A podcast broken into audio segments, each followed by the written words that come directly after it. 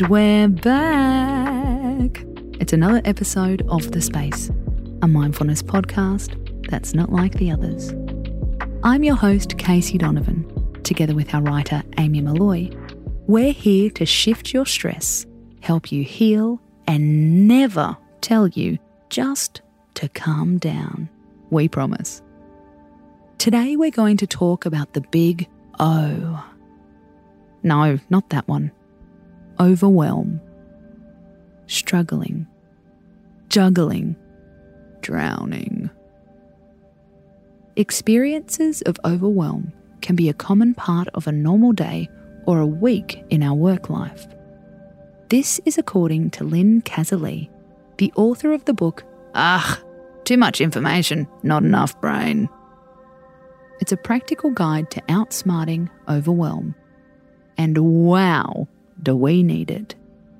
One survey found that over 66% of employees are overwhelmed with the challenges of working from home. Mental health workers have warned about the dangers of emotional overwhelm during the pandemic. A lot of that is out of our hands.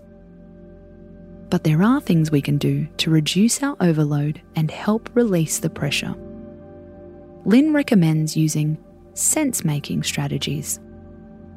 This is where you consciously give meaning to your experiences.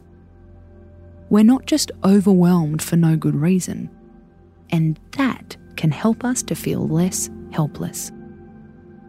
Lynne recommends asking two questions What's going on? And what do I need to do about it? One area where we can reduce some pressure is with TMI. Every day we absorb so much information. The overwhelm of back to back meetings is real, says Lynne. Our cognitive load really takes a beating as we shove information into our overloaded brains. It's hard work. This is why it's so important in between meetings to pause, move, or try out some kind of reset. It's also called strategic unfocus.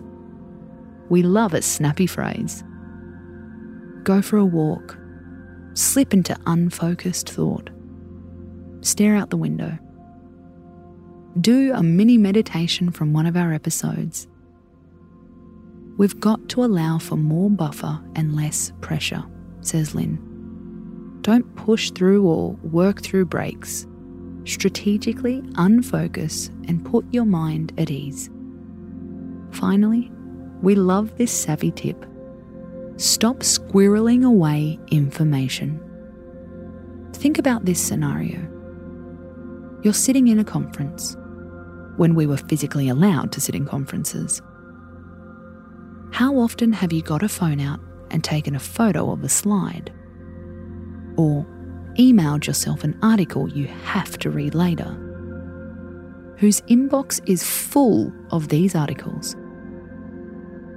We flag them, we ignore them, we pin them.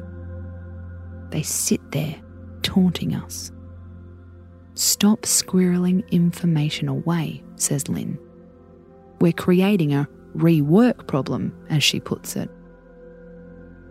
We collect information we think we may possibly need, perhaps one day later. We're better off working with that information at the time, she says.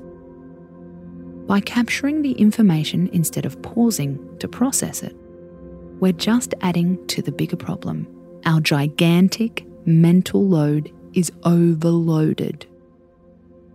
It doesn't mean you have to stop educating yourself. Just think carefully before you squirrel away info for later. Is that resource really important? Are you really ever likely to read it? If you do need to find this information later, will it still be available? Let's face it, everything lives on the internet. You don't need to fill up your inbox, your camera, or your mind. Our overwhelm can be outsmarted, says Lynne. We just need to cope with all that information better. Remember that magic process from earlier. Okay, I'm overwhelmed. Question one What is going on? Question two What do I need to do about it? We've still got 99 problems in our life, but too much information isn't one of them. I'm Casey Donovan, and you've been listening to The Space, a podcast written by Amy Molloy. Tune in tonight when we'll be talking all about social media loudmouths, how to deal with the internet's big opinions. Space out.